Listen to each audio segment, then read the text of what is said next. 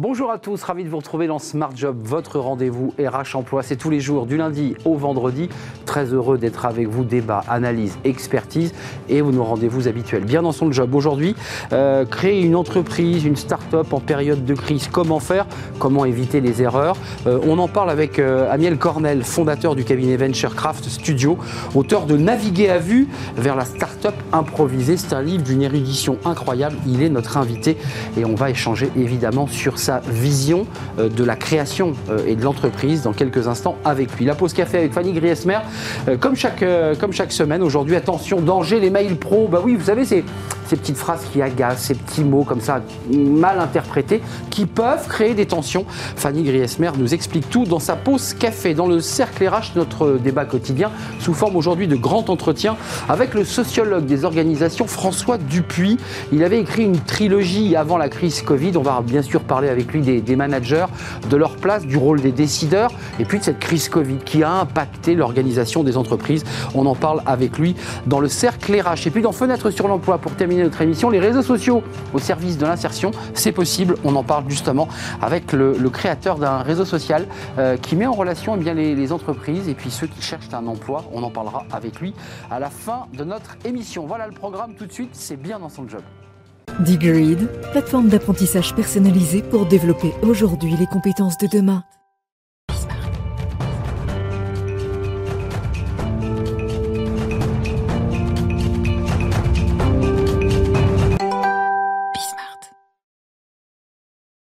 Bien dans son job. Euh, aujourd'hui, un, sujet euh, presque au carrefour de la sociologie, de la, philosophie. Il y a un peu un fil rouge aujourd'hui, puisqu'on aura un philosophe dans le cercle RH. Euh, là, dans, cette première partie, on va parler de l'entreprise, mais sous une façon, je dirais, un peu disruptive, un peu décalée. Et j'ai à mes côtés Amiel Cornel. Bonjour Amiel. Bonjour. On est très heureux de vous accueillir sur le plateau de, Smart Job. Alors, fondateur du cabinet Venture Craft Studio et auteur de Naviguer à vue vers la start-up improvisée. ça, je dirais, c'est la partie émergente aux presses des mines. Euh, c'est un livre d'une érudition incroyable et on va en parler. Merci beaucoup. D'abord, j'avais une question à vous poser parce que euh, on cherche à vous définir. Euh, ah alors, on voit bien, vous avez un cabinet, vous donnez des conseils aux entreprises, mais il y a des centaines de consultants en France, aux États-Unis. Vous, vous avez quand même une particularité, c'est que vous êtes au carrefour d'une multitude de savoirs. C'est vrai. quoi, le journalisme, l'entreprise, euh, comment vous mixez tout ça et qui êtes-vous finalement? Bon, bah, très bien. C'est compliqué. On peut commencer là, tout à fait. Euh, et je tiens à préciser que euh, Venturecraft Studio a des clients en France aussi bien qu'aux oui, États-Unis. En France et aux États-Unis. Tout à fait. Je partage ma vie entre les, les deux pays et donc j'ai des clients dans les deux pays. Je tenais à le préciser. Donc, mon background, effectivement, est pluridisciplinaire. j'ai commencé comme journaliste et ensuite... Ça mène à tout, donc ça aide beaucoup le journalisme, vraiment. Euh, on découvre comment investiguer, comment parler avec des gens euh, et comment être en prise avec la réalité. Et on reviendra sans doute à, ce thème. Et euh, j'étais aussi entrepreneur, capital risqueur et consultant. Et cette errance que j'ai fait entre ces différentes disciplines a sans doute euh, influencé ma, ma vision euh, que je dévoile dans, dans, ce livre. ça veut dire que quand vous vous présentez dans, dans une entreprise, pour être extrêmement concret, peut-être vous avez sous le bras, sous le bras ce, livre, euh, Naviguer à vue. D'ailleurs, vous naviguez à vue, c'est parce que vous êtes navigateur, il faut le préciser, vous aimez la voile. Donc vous vous êtes fait plaisir dans le titre. Oui, mais ça a un sens. Mais un sens C'est un peu une provocation. Et bien sûr, naviguer à vue en France, c'est compliqué quand on dit ça à un décideur, parce qu'il vous dit, mais nous, on est un pays centralisé, très jacobin, très planificateur. On avait la date en France qui, planifiait l'économie sur 20 ans.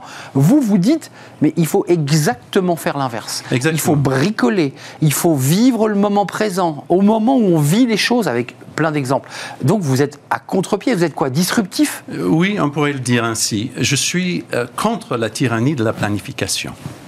Et pourtant, euh, dans l'entrepreneuriat et dans les projets d'innovation chez des grandes entreprises, on commence toujours avec le business plan. Et je trouve que ce n'est pas un service à rendre aux, entrepreneurs. Vous dites parfois qu'il faut faire des croquis comme Hitchcock, il faut faire son dessin, il faut l'écrire avec un crayon de bois. Oui, et puis il faut surtout être dans le moment présent et regarder la réalité pour ce qu'il est. Malheureusement, les business plans, euh, les propositions de valeur, euh, les narratifs quand on encourage les, les entrepreneurs à bâtir, ne fait que les cantonner dans des fictions. Et de ce fait, ils sont moins résilients et moins créatifs.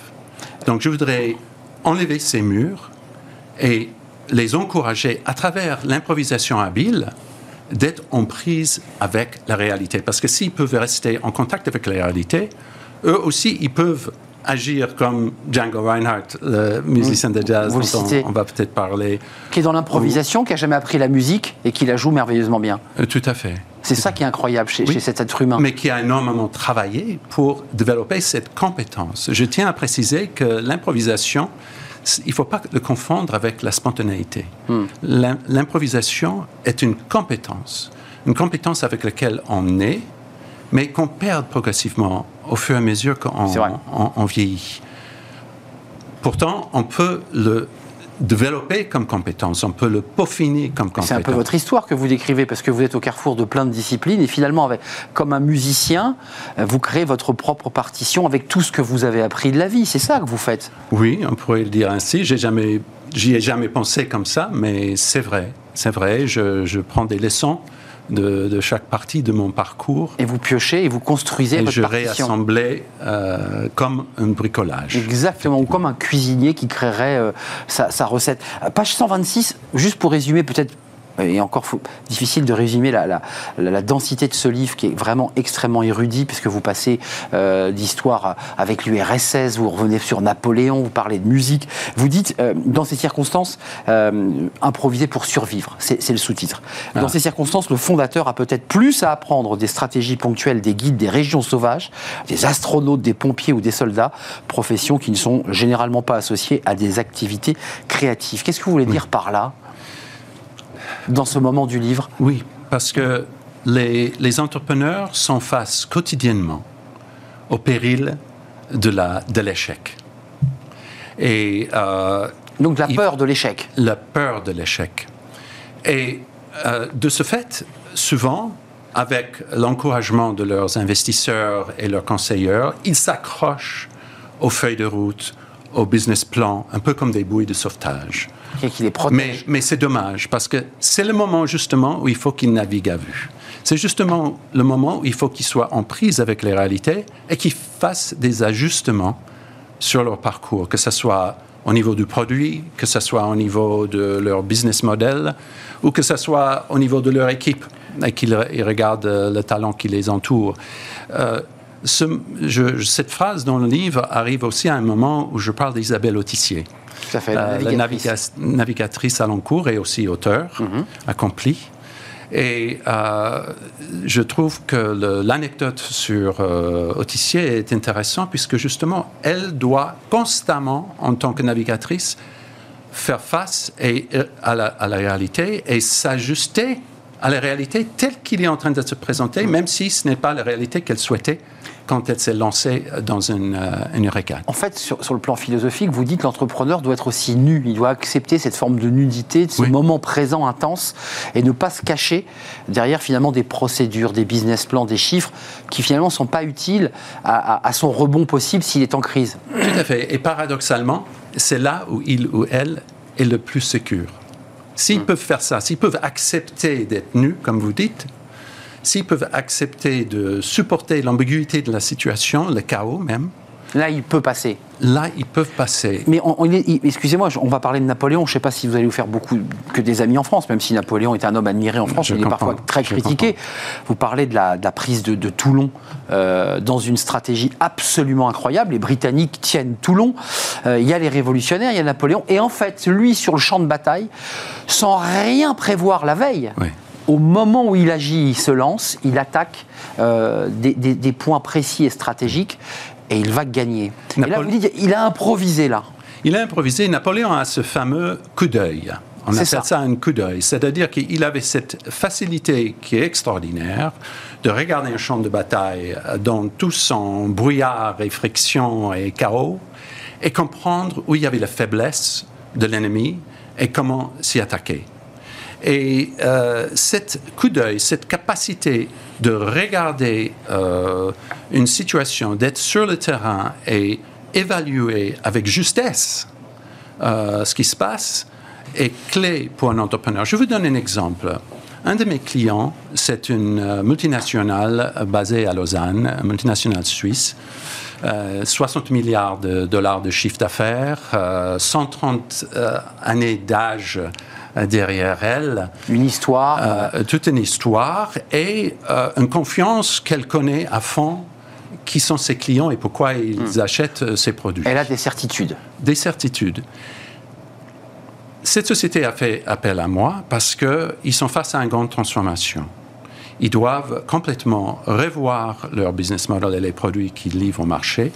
Et pour ça, ils, m'ont demandé de les aider à mettre en place un startup studio, un, incubateur en interne où ils pouvaient développer des nouvelles idées et des nouveaux Pour produits. Faire jaillir, réfléchir. Et le premier jour où on a commencé à piloter cette startup studio, j'ai pris l'équipe qui était assemblée et au bout d'une heure, je leur ai envoyé sur le terrain. Je leur ai dit, maintenant, vous allez sortir vos nez de vos rapports, vos data, ordinateurs. vos ordinateurs et vos bureaux, et vous allez errer dans Lausanne et vous allez trouver des consommateurs qui sont en train d'utiliser vos produits ou des produits euh, semblables, ah concurrents.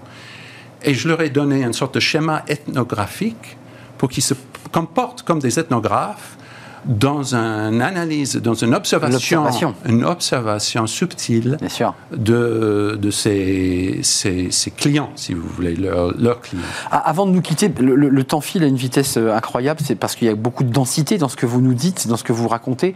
Euh, il y a la, dernière anecdote, avant de vous poser mon ultime question, celle de le parcours assez incroyable de Joel Schwartz, ah oui. Euh, qui part en URSS, on est encore à l'ère de l'URSS, les États-Unis Ronald Reagan, c'est la guerre froide, les insultes fusent. Et lui, il dit, mais je vais partir pour aller comprendre pourquoi ces, soviétiques sont autant haïs des Américains. Et là, et là, vous le racontez dans le livre, il découvre qu'il faut prendre rendez-vous trois semaines avant pour avoir un contact téléphonique. Et sur cette base d'observation, donc de vécu, il va en fait inventer, créer, et, là on arrive aux investisseurs euh, américains, il va créer en fait un lien de communication Internet. Euh, je trouve cette histoire incroyable. Oui, oui. Qu'est-ce qu'elle raconte, celle-là, cette euh, histoire? Joel Schatz, c'est un homme incroyable que j'ai rencontré. Euh, Avec sa barbe de Robinson, là. Voilà, tout à fait. Quand je faisais partie de l'équipe fondatrice de sa deuxième société, euh, Metaco Technologies à San Francisco.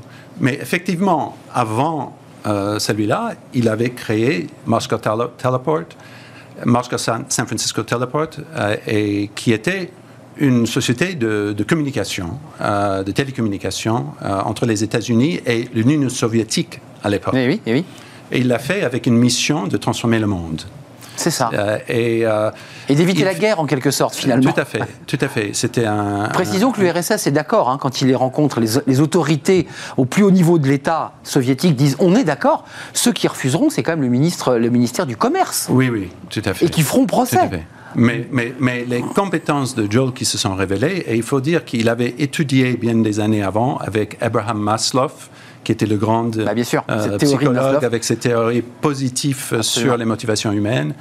Et euh, il avait une capacité, Joel avait une capacité de bricolage et d'errance. Oui, le bricolage, on l'a pas utilisé, c'est un mot que vous utilisez beaucoup. était remarquable. Et c'était là où je commençais à être sensibilisé, parce que moi, j'étais responsable des opérations. Donc moi, j'étais accroché au business plan et feuille de route. Vous n'étiez pas encore sorti de votre gang. Exactement. Tandis que Joel, il était constamment en train de, de changer euh, les donne et nous défier de différentes façons pour qu'on reste en prise avec la réalité. Avant de nous, quitter, j'invite tous ceux qui nous écoutent à lire ce livre d'Amel Cornell, c'est vous. Euh, d'ailleurs, vous arrivez de San Francisco, on voulait quand même vous remercier parce que vous avez fait un long voyage pour être ici à Paris, euh, naviguer à vue. ils vous regardent comment, vos, clients?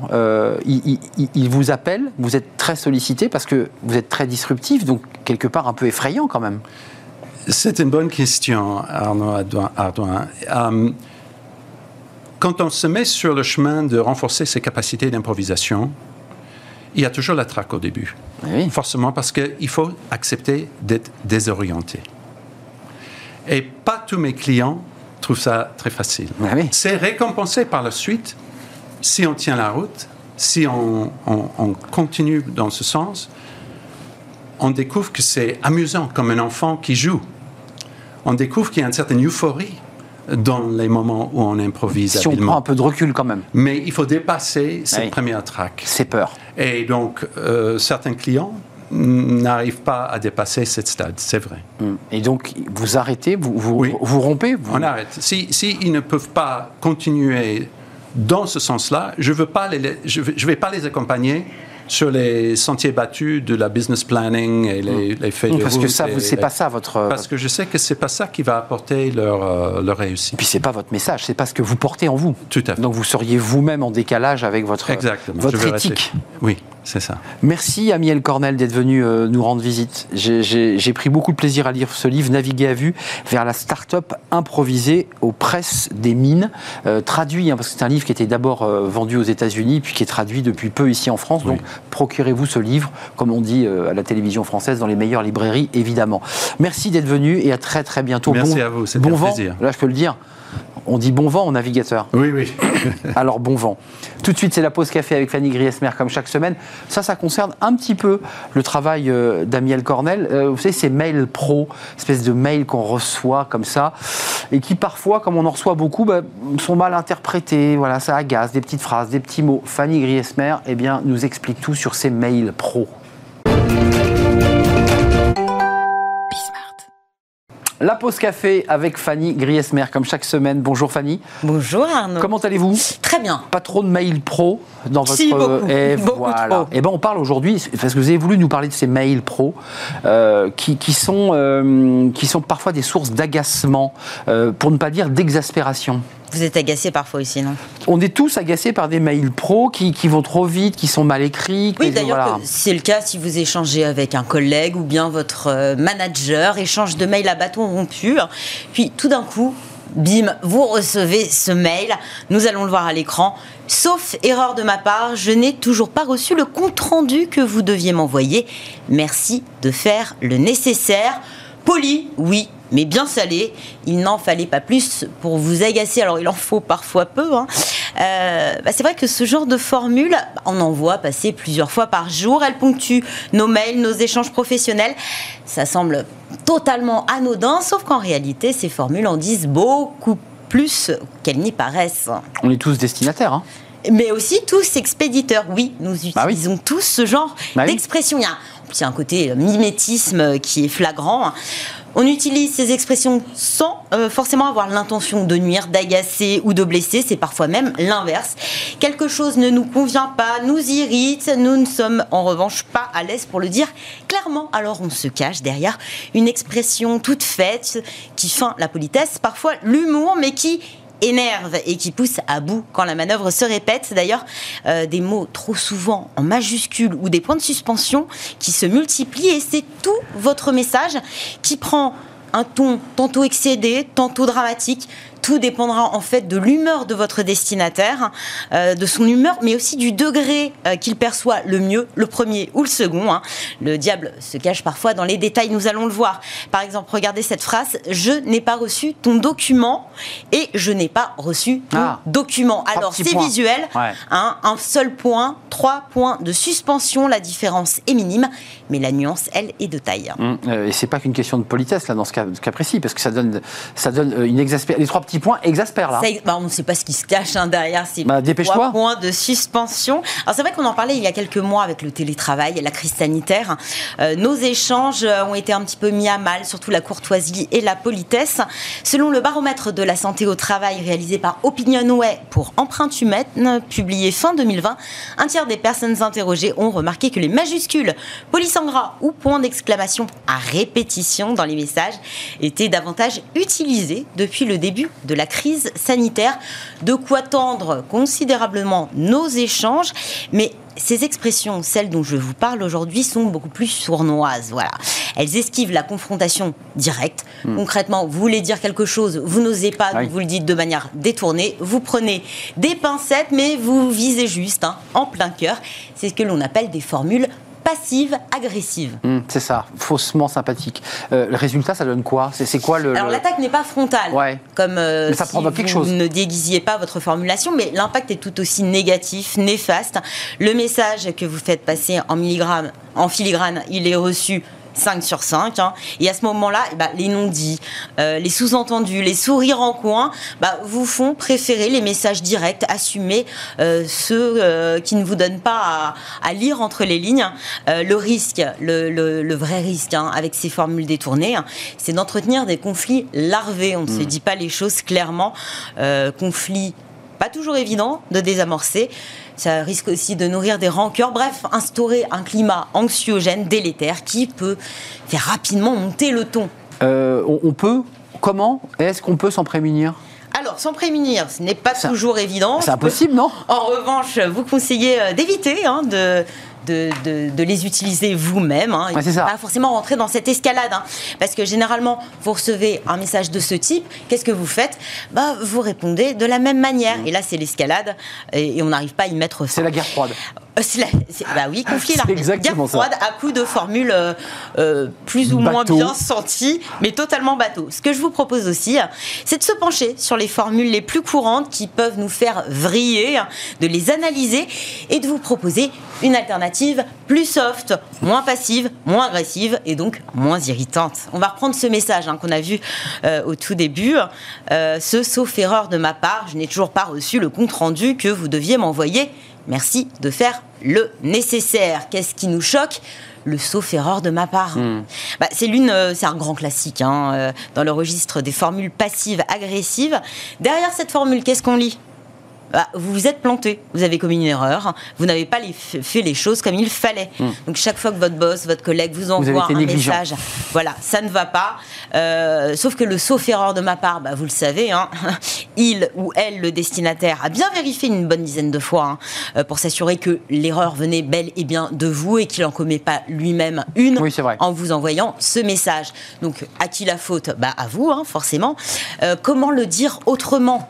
Si on veut essayer d'esquiver cette phrase qu'on a tendance à, à utiliser moi-même euh, dernièrement, Pourrais-tu Euh, pourrais-tu m'envoyer? Et ben voilà, on pose des Mmh, questions en fait. Ne, ne- ne- ne posez pas l'erreur. On Aurais-tu sait qu'il y a une erreur qui Ouais. a été faite. Posez une question, demandez qu'on vous envoie le document pour un peu que la personne pense cette fois-ci à bien attacher euh, le, document dans Ouais, la pièce jointe avant de cliquer sur envoyer. Et voilà, ce sera bon. Euh, Il y en a d'autres, des formules euh, comme ça de... Bah, le merci d'eux. Ouais. La traduction, c'est faites le nécessaire français, et plus vite que ça. Oui, c'est pas français, exactement. Parce que oui, vous donnez un ordre indirect, certes, mais un ordre quand même. Moi, je considère que c'est un petit coup de pression 2.0. On le dit assez rarement à l'oral. Euh, cette formulation est traître hein, parce que qu'est-ce qu'il y a? Il y a merci. Donc, on a l'impression que c'est assez poli, alors que pas du tout. Le merci, euh, il n'existe pas dans cette formulation. Vous sommez la personne à laquelle elle est destinée de s'exécuter sans autre forme de procès. Alors, par quoi on la remplace? Eh bien, demandez simplement à la personne euh, de- d'envoyer euh, ce qu'elle a à vous envoyer, tout simplement. Alors il y a une autre, un autre petit mot très violent. Euh, il y a deux lettres. O et K. Ouais, qui Et donne OK. Ok. OK. Et ça, Ouais. c'est pas agréable. Ah, c'est la réponse qui tue. Alors, à l'écrit, oui. À l'oral, peut-être moins, hein, mais en tout cas, à l'écrit, Ah c'est simplement glaçant. On Non, ok, pas- ok, ça Qu'est-ce qu'il y a derrière un OK On ne sait pas.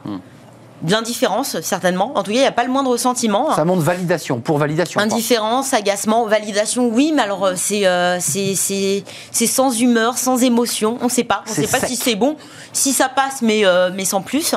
Bon, si effectivement cela ne vous fait ni chaud ni froid, dites merci, d'accord. Et si vous êtes vraiment sur les nerfs, ça peut être le cas, bah, exprimez-vous tout simplement. Hum. Alors il y en a une autre qui est euh, assez subtile, qu'on utilise souvent, qui donne le sentiment à celui qui le reçoit que c'est une feignasse. C'est quand tu Ah, vous auras... le prenez comme ça Bah, en tout cas, euh, ça peut être lu quand, quand J'ai tu auras, pensé à deux, ça, j'ai quand tu pas- auras deux minutes, Ouais. du genre, euh, lorsque tu auras réglé toutes tes petites histoires, euh, tu te mettras... Alors moi j'avais l'impression que ça donnait le sentiment à la personne, enfin on lui rappelait qu'elle était débordée sous l'eau.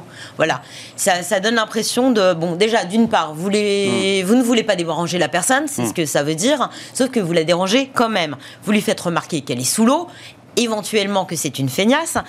Sauf que bah, ces deux minutes, vous le savez très bien, hein, la personne aussi le sait, C'est ça ne durera jamais deux minutes. Deux minutes se transforment rapidement en une bonne demi-heure. Après tout, on n'est pas à cinq minutes près. Mais pour parler de quoi exactement? Bah, On ne sait pas. Qu'on va dire, on, on- Alors, quand on aura deux minutes, on, on se penchera sur le dossier. Oui, sur quel point? De quoi on va parler? Donc on ne sait pas, c'est le flou artistique total, c'est ce qu'on appelle un mauvais teaser. Bah, alors que dire à ce moment-là? Bah, C'est assez simple, hein, donner plus d'explications sur la nature du sujet. Hein. et puis bah, proposer le moment euh, qui vous convient aussi. Après tout, la balle est dans votre camp aussi. Et la dernière, euh, avant les émoticônes, c'est ça, ça, suscite quand même en général un début d'engueulade. Ah oui, là, c'est. Je crois qu'on s'est pas compris. Ah là, vous pouvez. Là, en général, c'est le début de la guerre là. Ah c'est plus la guerre froide là. Bah oui. Non, c'est la guerre ouverte. C'est vrai que dans votre bouche, dans votre tête et celle aussi euh, de, la personne à qui vous vous adressez, ça sonne comme un tu ne comprends rien.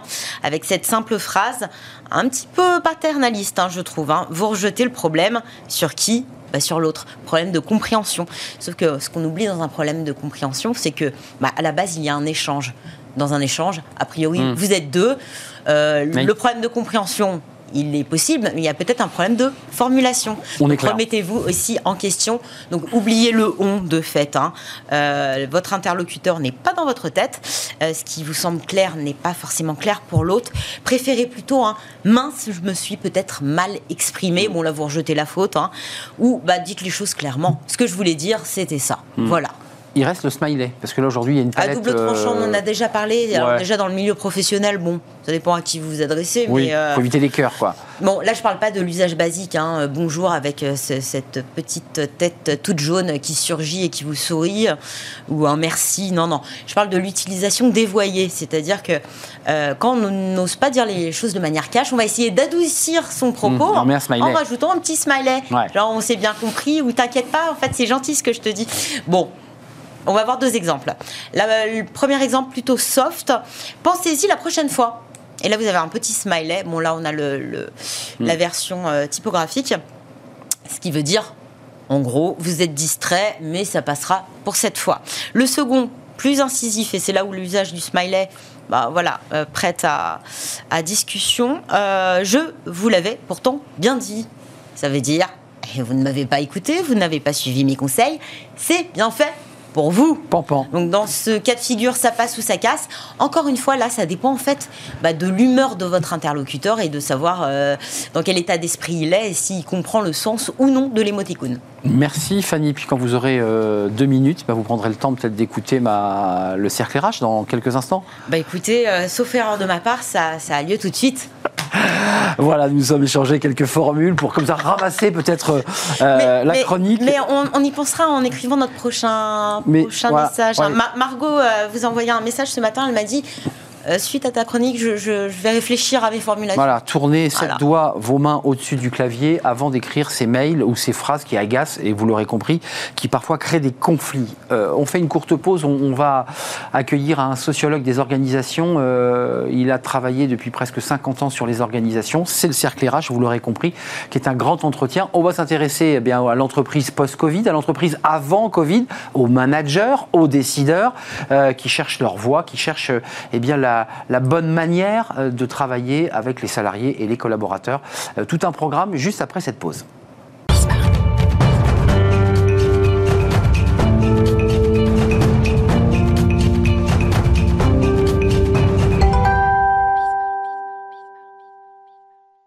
Le cercle RH aujourd'hui sous forme de grand entretien avec un sociologue des organisations, François Dupuis.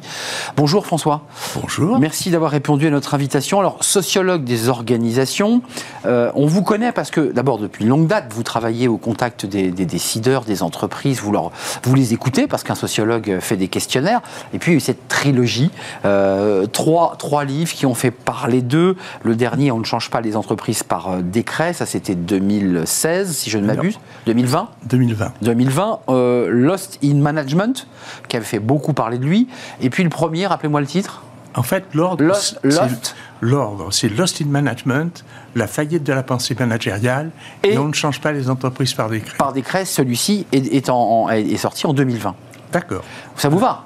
Ah, très bien. Euh, là, là, là, ok, parce que sinon, on, va refaire, on va refaire le lancement. Euh, vous avez été professeur à l'INSEAD, je ne dis pas de bêtises, et, euh, et, on parlera évidemment de votre actualité, parce qu'avec deux autres chercheurs, pendant la période Covid, vous vous êtes dit, on est sur un champ d'investigation incroyable, on va redonner la parole aux entreprises, celles qui ont accepté, entreprises du CAC, mais aussi des institutions, dont le Conseil départemental du Nord, Exactement. euh, pour voir comment fonctionnaient ben, les Et territoires. la Banque de France, d'ailleurs. Et la Banque de France. Euh, D'abord, un petit mot sur vous, parce que j'ai vu, en préparant l'émission, que vous aviez fait le CFJ, donc vous étiez destiné à faire du journalisme.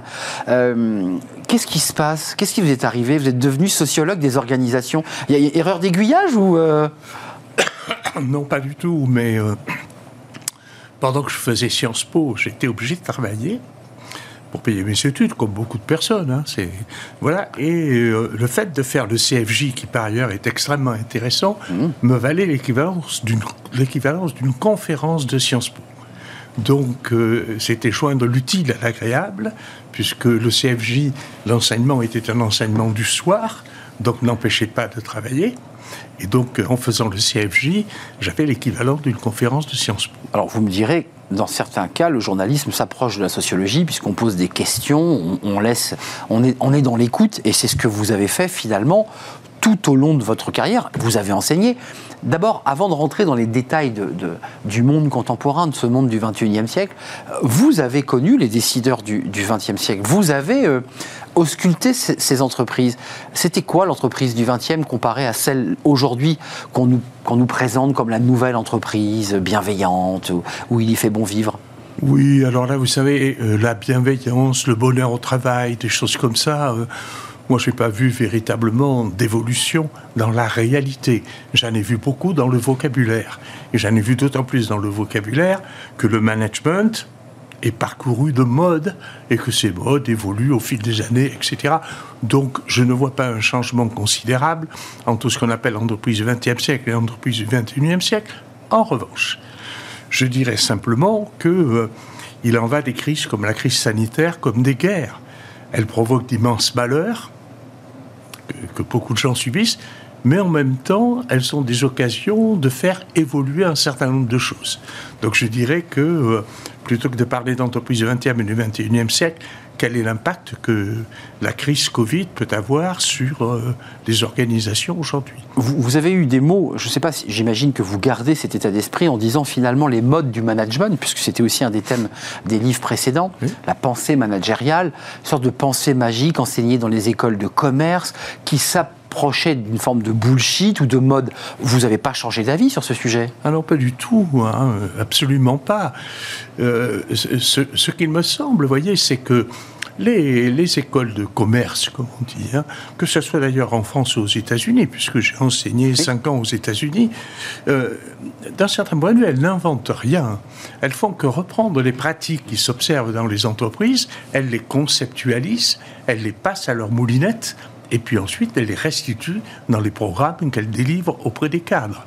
Donc d'un certain point de vue, c'est les entreprises qui alimentent de deux points de vue les écoles de commerce. Elles les alimentent en leur donnant la matière et elles les alimentent ensuite en leur envoyant des participants. Mais dans sa philosophie, et on va basculer vers, vers le travail que vous faites en ce moment avec ces deux chercheurs dont, dont- dont je parlais tout à l'heure, euh, l'idée du management, c'était quoi À l'époque, c'était de, de, de mettre les gens dans des petites cases, de les contrôler, d'avoir une organisation extrêmement verticale qui permettait de pouvoir les faire marcher au même rythme et, et dans le sens où l'entreprise le voulait. C'était ça l'esprit. Alors vous avez raison. Euh, et, et même d'ailleurs, on peut dire, ce qui moi me fait dire qu'il n'y a pas de rupture entre l'entreprise du XXe et l'entreprise du XXIe siècle, que d'un certain point de vue, la bureaucratie dans le secteur marchand n'a cessé de, se développer pour atteindre un point culminant que moi je situe euh, au début de la crise Covid. C'est-à-dire que jamais la bureaucratie n'a été aussi puissante, aussi installée dans le, lecteur mar- dans le secteur marchand qu'à ce moment-là. Mais on va revenir sur votre désobéissance euh, organisationnelle. Ça, c'est vraiment une thématique parce qu'on a eu la désobéissance civile, ça c'était José Bové. Et puis on a François Dupuis qui lui porte la désobéissance organisationnelle. Donc vous êtes à votre manière celui qui disrupte aussi. Euh, Il y a quand même l'idée que le manager était là pour appliquer des normes. Il y a beaucoup de normatifs et vous vous dites, on en crève de ça finalement. Ah oui L'entreprise en meurt. Ah ben, c'est exactement ce que j'appelle la bureaucratie. C'est cette espèce de croyance, qui est une croyance qui date de Taylor, que l'organisation peut se gouverner par la règle. Donc on émet de la règle et on émet d'autant plus de la règle que l'on a l'impression que plus on en aura et plus on pourra mettre le comportement des individus sous contrôle. Alors aujourd'hui, on ne dit pas la règle, on dit les process. C'est ça. ça revient exactement à la même chose. Et ce qui est intéressant, parce que les, les gens sont intelligents, c'est que l'effet produit est l'effet exactement inverse, Inverse. à celui recherché. C'est ça. C'est-à-dire, plus vous avez de process, plus ils sont contradictoires. Plus ils sont contradictoires, plus c'est ceux qui sont censés les appliquer qui vont avoir à choisir ce qu'ils auront à appliquer ou non. Et par C'est conséquent. kafkaïen. Kaf- C'est kafkaïen. Mais d'un certain point de vue, ça veut dire que dans bien des organisations, la politique réelle, elle se fait à la base. Puisque c'est à la base que l'on choisit ce qu'on va faire ou pas. Et ce qui me permet d'ailleurs de basculer sur une deuxième thématique que vous portez, que je trouve fondamentale. Déjà, vous nous dites sur le plateau, il n'y a pas vraiment de différence entre la, boîte du vin du 20e et du 21e. En revanche, ce qui est très intéressant, c'est que petit à petit, par ce normatif, bah, les, citoyens euh, salariés la le contournent et prennent le pouvoir. Et vous dites finalement celui qui décide et qui fixe la règle, qui est normalement le patron, bah, il est doucement mais sûrement dépossédé finalement de son pouvoir. C'est incroyable ça. Mais écoutez, d'un certain point de vue, d'ailleurs, on le sait depuis longtemps. Parce que, et, et c'est curieux d'ailleurs, vous voyez, pour moi, c'est un étonnement sociologique. C'est-à-dire que savoir ce qu'est la grève du zèle, c'est-à-dire le fait que les gens, parce qu'ils ne sont pas contents, parce qu'ils protestent, ils veulent obtenir quelque chose, vont soudainement décider d'appliquer toutes les règles qui sont censées appliquer. Ça c'est vrai. Bon, ça, ça, ça s'appelle la grève du zèle. Ouais, ouais. Tout le monde le connaît, c'est pas moi qui ai On appris. au- pinaille, on est pointilleux. Ah oui, exactement. Et ça ralentit tout le processus. Bah, Par exemple, c'est ce que font les contrôleurs aériens quand ils veulent obtenir quelque chose. Ils n'ont qu'à simplement appliquer les délais légaux entre les décollages et l'atterrissage des avions et il n'y a plus de trafic dans le ciel. Donc, d'un certain point de vue, c'est prévu pour assurer la sécurité passager. Mais jamais respecté. Et Là, la sécurité est totale puisqu'il n'y a plus de toute façon de trafic dans le ciel. Bien, tout le monde le sait, c'est pas moi qui l'ai inventé. Même euh, euh, chez nos amis anglo-saxons, l'expression grève du zèle est encore plus claire qu'elle est chez nous parce que si on ne sait pas ce que c'est, on peut se tromper. En anglais, la grève du zèle, ça s'appelle working to rule. What are you doing? I'm just working to rule. C'est-à-dire, j'applique Bah, les règles. règle. Ça veut dire je suis en grève. Donc, on voit bien, ce qui va nous montrer une chose, que tout le monde le sait, que ça n'empêche personne de toujours produire plus de règles, de vrai. procédures, de process, de normes, etc. Ce qui nous montre que ces procédures, ces normes et ces process ne sont finalement pas décidés à résoudre des problèmes, mais elles sont destinées à couvrir ceux qui les émettent.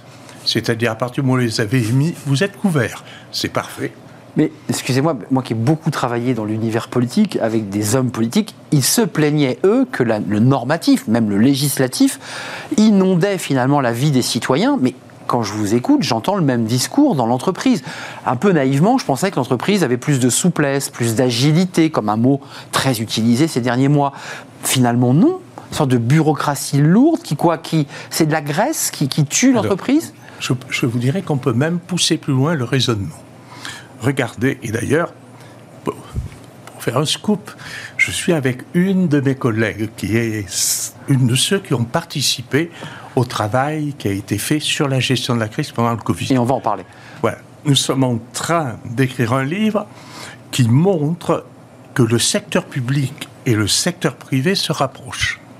Mais ils se rapprochent non pas parce que le secteur public essaie de s'inspirer des modes du secteur privé, ils se rapprochent au contraire parce que le secteur privé, à force de produire de la règle, de la procédure et de la bureaucratie, finit par avoir à peu près les mêmes caractéristiques mais oui. que le secteur public.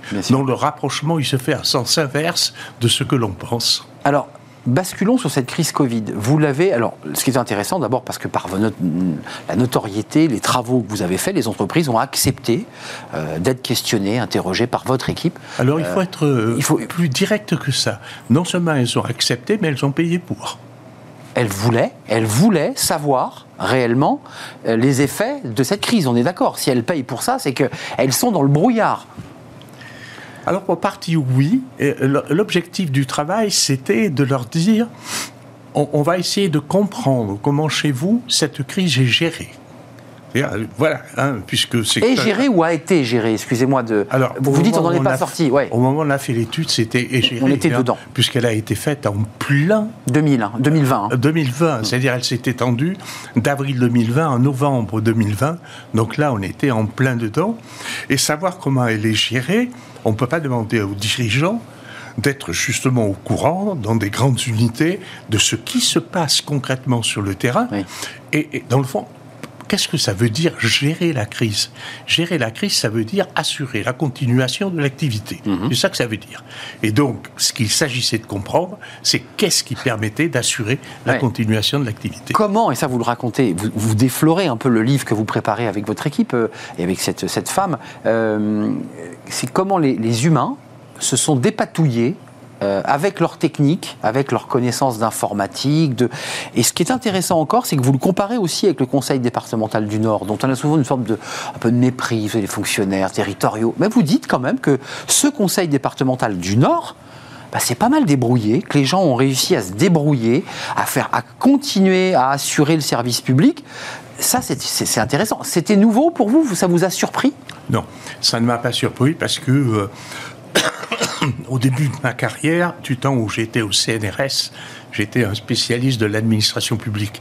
Donc j'ai commencé toute ma carrière euh, de sociologue en étudiant l'administration publique. Donc il y avait de l'agilité, enfin en tout cas vous ah, sentiez qu'il y, avait... Il y a toujours eu de l'agilité. D'ailleurs heureusement, hein, euh, parce que s'il n'y avait pas cette agilité, l'administration ne fonctionnerait plus. En revanche, par rapport au Conseil général du Nord, j'ajouterais même un point, c'est là où nous avons repéré un certain nombre d'innovations tout à fait originales que des cadres de ce conseil départemental ont mis en œuvre qui leur permettait effectivement d'assurer quand même des fonctions essentielles, parce qu'un conseil général, ça fait quelque chose qui n'est pas négligeable. Ça distribue des aides le RSA, aux plus fragiles. Bien sûr. Et, et, donc, euh, vous n'allez pas dire, ah ben c'est la crise, on arrête, etc.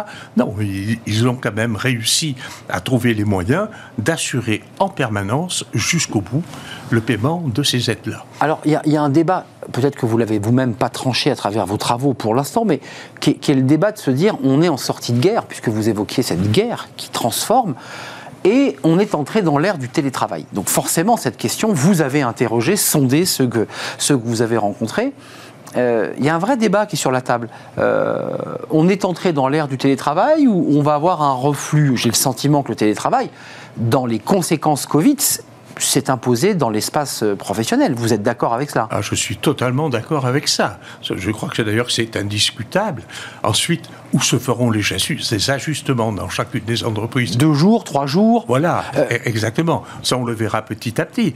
En revanche, je suis d'accord avec votre propos qui finalement consiste à dire on ne reviendra pas en arrière. En revanche, vous évoquez quand même un sujet télétravail, libération du salarié, parce que vous évoquez la notion d'autonomie qui a été créée par le, par le Covid, par cette crise. Les salariés se sont retrouvés très autonomes. Et vous dites, attention, le télétravail, ça peut être les deux. Ça peut être une libération, mais ça peut être aussi un nouvel enfermement. Qu'est-ce que vous voulez dire par là? Alors, je ne dirais pas peut-être enfermement. Un peu euh, fort? Ça vous semble fort? Ça me semble un peu fort. Pourquoi parce que d'un certain point de vue, vous pouvez dire que les salariés, en la matière, ont été peut-être plus raisonnables qu'un certain nombre de dirigeants. Oui, c'est vrai. Car, vous le savez, vous l'avez vu, des dirigeants se sont précipités là-dessus pour des raisons sur lesquelles on ne va pas épiloguer. Mais lesquelles? Vous, le sociologue économique? Oh, bah, euh, Il y avait des raisons économiques qui étaient absolument évidentes. Et, et, en même temps, ça permet une réorganisation des bureaux, donc des gains d'espace, etc., etc. Et donc, il y avait des tentations chez certains dirigeants à ce que le télétravail soit le plus étendu possible. Or, ce que les salariés ont constaté, c'est que le télétravail tue l'informel.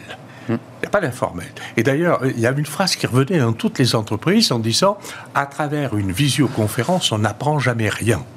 Donc, les salariés se disaient mais moi, pour faire mon métier, j'ai quand même besoin de voir les autres, de parler avec les autres. Mm de ma pause café, parce que c'est le titre d'une chronique. la pause café. Mais savez-vous que les plus opposés au télétravail étaient les jeunes? Donc c'était quand même une surprise, parce que les jeunes, hein, entre la Game Boy et puis euh, le fait d'utiliser les, outils technologiques, il n'y a pas une grande différence. Mais, ils voulaient du lien social. Et voilà. Mais les jeunes disaient, moi, comment j'apprends mon métier C'est certainement pas dans les visioconférences. J'apprenais mon métier en voyant ce que font les autres, en parlant avec eux, hmm. en pouvant suivre, etc. Et, et donc, grâce à cet informel-là que le télétravail avait tendance à tuer. Et d'un certain point de vue, les salariés ne se laissent pas piéger et ne se laisseront pas piéger par le délire technologique qu'il y a derrière l'idée du télétravail, on va pouvoir tout faire sans avoir finalement à se réunir, à se voir, etc. etc. Ça ne marche pas et ça ne marchera pas d'ailleurs. Hum. Il y, a un débat euh, qui, vient finalement percuter le sociologue parce que votre métier c'est de euh, malaxer, d'écouter, d'entendre et ensuite de, restituer ce, travail qui est, long, qui est passionnant. On nous dit, il y a l'algorithme qui est en train aujourd'hui, et c'est cette espèce de folie technologique que, vous dénoncez, mais l'algorithme est là, il est déjà là, il est presque partout. Euh, est-ce que chez ceux que vous avez interrogés, pour ne pas dire interviewé, parce que vous n'êtes pas journaliste. Mais euh, pourtant, c'est le terme que nous utilisons. Mais c'est l'interview sociologique. Est-ce que vous sentez comme ça cette espèce de, déchirement entre cette tentation technologique et puis l'envie de garder ses collaborateurs, ses organisations dites traditionnelles? Eh ben, Je ne parlerai pas de dirigeants, euh, euh, euh, excusez-moi, de déchirement. Je parlerai simplement d'un instinct, un instinct, je, je le qualifierai comme ça, de la part des salariés qui comprennent très bien qu'ils ne peuvent pas continuer à faire le même travail avec la même valeur en étant isolés, même si à l'apparence ils ne le sont pas, puisque par des tas de moyens technologiques, le réseau, euh, le réseau, ils mm. peuvent se parler. Et pour vous, c'est quand même une forme d'isolement, même si on est relié par, le, ah, par la bande passante. Mais, mais, mais, bien sûr. Et d'ailleurs, euh, dans l'étude que nous avions montrée, nous avons montré que le télétravail était aussi un formidable et avait été un formidable vecteur d'exclusion. Bien sûr, pour ceux qui n'avaient pas la bande passante. Eh bien voilà. Eh oui. C'est-à-dire que vous dites, mais je vais connecter tout le monde. Oui, mais est-ce que la bande passante est suffisante? Non. Ah bon, mais très bien, donc je vais sélectionner ceux qui sont importants. Oui, mais les autres, qu'est-ce qu'ils se sont dit? Ben, Les autres, ils se sont dit, quelle est ma valeur ajoutée? Pourquoi je travaille? Qu'est-ce que j'apporte dans l'entreprise? Et savez-vous d'ailleurs que ces exclus du télétravail sont ceux qui, lorsqu'il s'est agi de revenir en présentiel, c'est-à-dire dans les mois de juillet, septembre, octobre 2020, ce sont ceux qui ont été les plus réticents à revenir en présentiel. Et c'était la réponse du berger à la bergère. C'est-à-dire, vous m'avez pas connecté parce que vous considérez bah, que je reviens pas. Bon, je reviens pas. Je vois pas pourquoi. Je reviendrai. Là, là c'était une, euh, qui montrait une forme de démotivation puisque l'entreprise avait coupé le cordon en quelque sorte. Voilà, exactement. Mm. Exactement. Vous pouvez d'ailleurs utiliser le mot de démotivation, mais en même temps le mot de déception. Déception. Oui. Et d'interrogation sur le sens de son propre Presque trahison d'ailleurs de l'entreprise à l'égard de son collaborateur. Il y a de ça. Mais il y a eu d'autres mécanismes d'exclusion aussi. Hein. Avant de nous quitter, François Dupuis, c'est comme ça un philosophe qu'on utilise assez peu sur ce plateau, mais euh, Karl Marx, la lutte des classes, le, des salariés exclus, vous les évoquez, est-ce que ce télétravail n'est pas un élément de, finalement d'accentuation, si elle existe encore, de lutte des classes entre ceux qui sont des salariés postés dans l'obligation de pouvoir porter, de devoir porter des colis, de pouvoir euh, fabriquer des objets, euh, et puis les autres, j'allais dire les cols blancs, qui eux sont en capacité de pouvoir euh, externaliser leur travail à leur domicile, dans des lieux tiers, dans des coworking, qui donnent comme ça une image un peu merveilleuse du travail. Est-ce qu'il n'y a pas un danger là?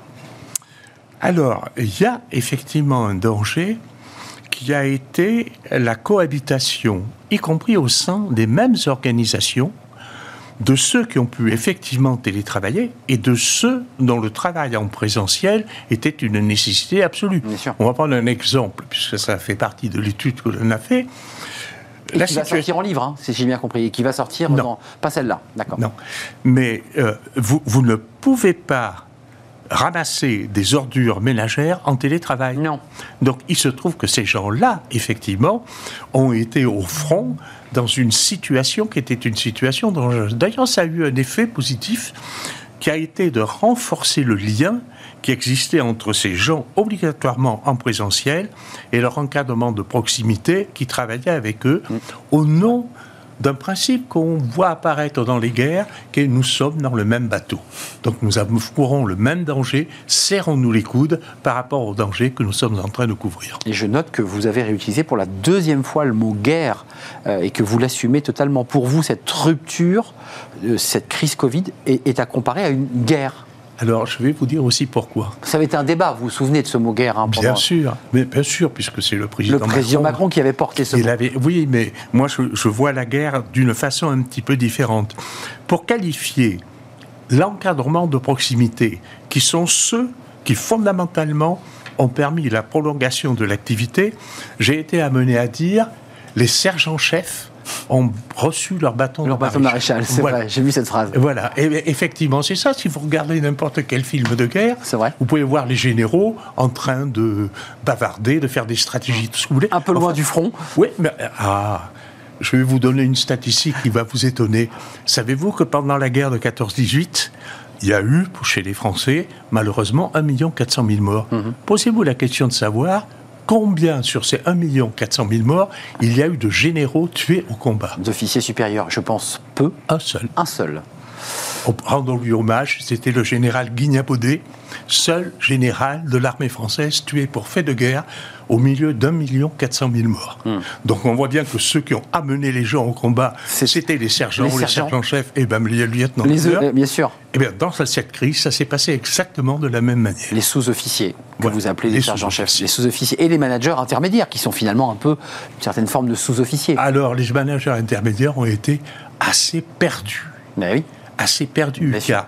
Comment pouvait-il se positionner et, cette question demeure, d'ailleurs, du repositionnement là. l'encadrement intermédiaire. Bah oui. Comment peuvent-ils se positionner entre des dirigeants qui ont vraiment joué un rôle extrêmement positif dans la gestion de cette crise et d'autres pour des diverses raisons que je n'ai pas le temps d'expliquer, et cet encadrement de proximité qui a assuré la réalité du travail.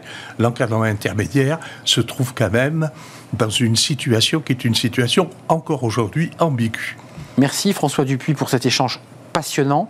Euh, à sortir ce, travail hein, qui est le fruit euh, de vos interviews sociologiques de, cette crise Covid, c'est c'est pour quand le, le livre, pour que vous veniez nous en parler en exclusivité? Alors, il Ah. n'y aura pas de livre Ah. sur cette étude. Patatras. Pour une raison simple que je vais vous dire en un mot, monsieur, c'est que cette étude, nous l'avons vendue à neuf organisations. La publier nécessiterait de demander à chaque Autorisation à chacune. chacune et chacun, chacune veillerait à ce que l'on dise ceci. Exact. C'est- pas possible. Pour des questions de confidentialité. Elle a fait l'objet de la publication d'une tribune dans le Monde. dans le monde. À découvrir donc euh, pour ceux qui sont évidemment abonnés aux colonnes du Monde. François Dupuis, merci. On ne change pas les entreprises par décret. Euh, ça, c'est votre dernier livre en 2020 au Seuil. Puis on peut vous lire. Il y a des conférences où voilà, vous vous exprimez. Et puis vous êtes venu vous exprimer très librement sur notre plateau. Et ce fut un vrai plaisir de partager ce moment avec vous, François Dupuis. Eh bien, ce fut un plaisir pour moi aussi. Partagez. On termine l'émission, si vous le souhaitez, avec Fenêtre sur l'emploi. Euh, on va s'intéresser à l'insertion. D'ailleurs, l'insertion et les réseaux sociaux, bah, vous allez voir, euh, ils se sont mariés euh, bah, pour le meilleur. C'est tout de suite.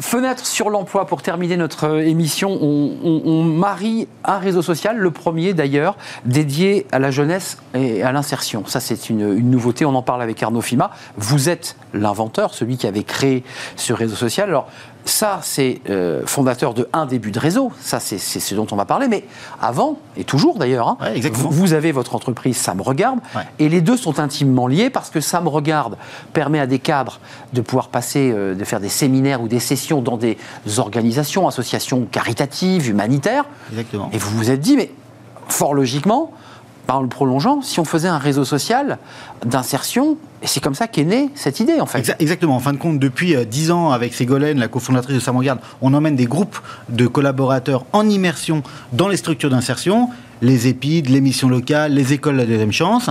Et on s'est rendu quoi On s'est rendu compte de quoi? On s'est rendu compte que ces structures étaient super organisées pour remotiver les jeunes, les remobiliser, leur redonner confiance, mais il manquait un petit truc, c'était le lien avec l'entreprise, et notamment le lien avec euh, les professionnels d'entreprise. Et l'idée a germé, à, for- à force de journées comme ça, l'idée a germé de se dire, et pourquoi on ne créerait pas un espèce de LinkedIn, euh, euh, mythique LinkedIn, c'est un peu entre les deux, où sur un réseau social, on aurait d'un côté les collaborateurs d'entreprise, les professions libérales, les journalistes, qui on veut, et de l'autre côté, les jeunes encadrés dans des structures d'insertion. Et, et l'idée, c'est qu'ils puissent se parler. Enfin, je veux dire, ça, ça me semble évident, mais euh, dans ce réseau social, on, on- on s'inscrit, on, se connecte, Exactement, on crée un profil. on crée son profil, co- comme sur LinkedIn. Exactement. Euh, mon nom, qu'est-ce que je fais? Ouais. Et puis ensuite, quoi, je, vais aller cliquer chez vous euh, pour Eh ben, me dire, vous on a développé avec Central Supélec, on a développé un algorithme qui permet de faire du matching, c'est-à-dire que on va on va pouvoir, parce que j'aime la pêche à la ligne, parce que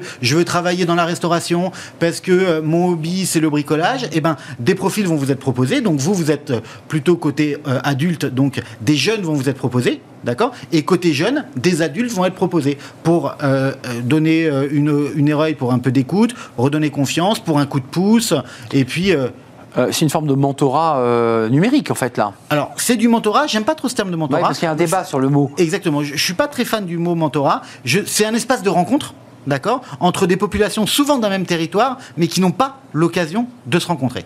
Euh, ça sert aux deux, et j'ai même envie de dire, ça sert aussi au cadre, l'adulte, euh, parce que c'est un peu le même esprit que, que finalement le, le ça me regarde, c'est donner du sens à sa vie, c'est quoi? C'est tendre la main, c'est une forme de générosité, que- comment on pourrait le, le définir? C'est exactement ça. C'est de la générosité, c'est ensemble, mais c'est aussi euh, un petit peu balayer les a priori, peut-être sortir un peu de ma zone de confort. Euh, quand on a emmené beaucoup de cadres de ça me regarde dans les, dans les espaces dynamiques d'insertion, par exemple, et qui disent à la fin de la journée, ah c'est marrant, ces jeunes sont plus motivés que les miens. Que mes, que mes propres enfants, qu'est-ce qu'ils ont? Voilà, donc ça chamboule un peu tout. euh, et autour de, autour de tout ça, c'est l'utilité. L'idée, c'est que ces jeunes puissent avoir une sortie positive, puissent avoir un coup de pouce, puissent avoir un stage. Un peu comme si vous, je vous appelle demain en disant Oui, Arnaud, euh, ma nièce aimerait travailler dans l'audiovisuel. Parce qu'on a fait cette émission, bah, vous allez la recevoir un jour. Bah, un début de réseau, c'est industrialiser le coup de pouce qu'on peut tous donner à quelqu'un. Donc l'idée est, est géniale. Euh, concrètement, là, le, le- le réseau, il existe, on peut, il est créé. je- Il existe dans 10 jours? non, c'est important parce que Ouais, il y a des gens qui vont se ruer, qui vont se dire, il est où ce réseau? Il Donc, existe Ne cherchez pas, il n'est pas encore ouvert. Il existe dans 10 jours autour de l'adresse undébutderéseau.org, d'accord Tout attaché, naturellement. Et, euh, et voilà, ça, ça se lance. On est en phase de lancement. On a déjà une cinquantaine de structures de jeunes partenaires partout en France.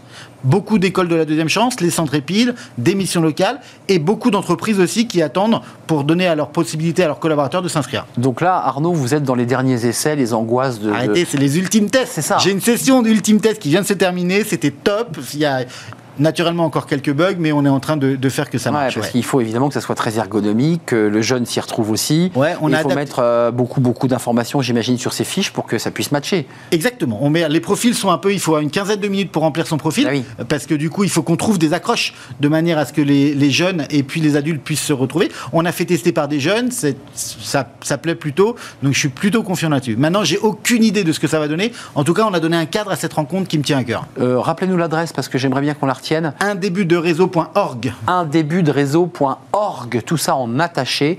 C'est dans 10 jours, c'est-à-dire le 12, le 13, Le le, 15. le 15, le 15 novembre, euh, le matin, j'imagine, Ouais, ce ouais. réseau sortira de terre avec cette rencontre entre une jeunesse euh, et puis des adultes euh, assis, cadres, dans l'entreprise. Voilà, qui ont juste envie de partager, de donner quelque chose à, à des jeunes motivés.